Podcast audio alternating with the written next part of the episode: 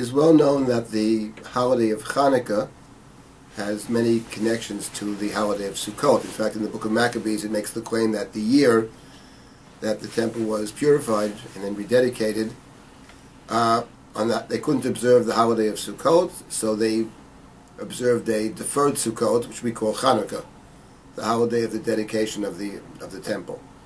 And there are many uh, interesting parallels that are drawn uh, between the holiday of Sukkot and the holiday of, of Hanukkah.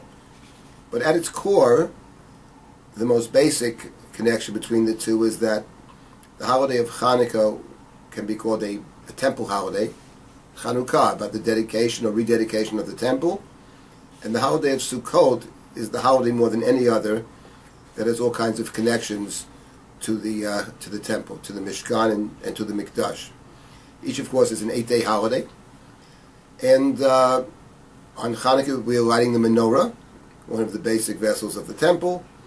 The holiday of Sukkot, according to one tradition, the Sukkot themselves are the what the Torah calls the Ananei Kavod, the clouds of glory, and uh, in the temple itself, we the key vessel of the temple, which is the ark, was covered with these kruvim from the place from which God speaks.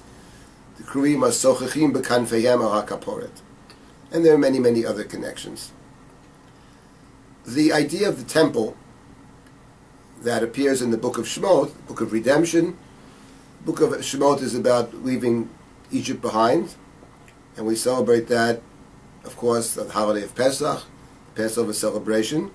We move through the desert, and at the end of the book of Shemot, we are uh, building a temple, a place where God is present. God continues to speak. The end of the book of Shemot tells us at the very last verse that after the Mishkan had been built, that in the daytime the cloud of God was uh, in it or above it, and V'yeshtia Laila at night the fire was burning at night uh, as Israel travels through the desert. And we are reminded that in the beginning of this story, in the uh, third chapter of Exodus, Sefer Shemot, uh, when Moshe is first called by God, what attracts Moshe's attention is Moses sees a small fire. God is speaking from the fire, and Moshe moves forward to hear what God has to say. That takes place at Sinai, at Chorev, and later the Israel receives the Torah at Sinai, Sinai and, and builds the temple. Holiday of Hanukkah, we are taking a small fire and we are lighting it in our homes, the menorah, which is the vessel of the temple. And we light this little fire we want the whole world to see it. what the Talmud calls Pirsume Nisa. And in lighting this small fire on the holiday of Hanukkah, the darkest moment of the year, we are also recalling at the same time we light the small fire, one might say the fire that attracted Moshe in the beginning of the story. We are also remembering the fire of the temple, the Mikdash, which at the end of the book of Shemot is described. That is our purpose of leaving. The purpose of leaving Egypt is to be free and able to serve God and one of the ways in which we serve is, is through the Mishkan. So on Hanukkah, we are, in a sense, beginning over again.